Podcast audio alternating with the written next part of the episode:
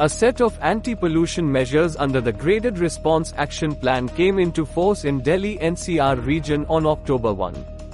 The rules include a ban on the use of coal and firewood in eateries, restaurants and hotels when the Air Quality Index or AQI breaches the 200 mark.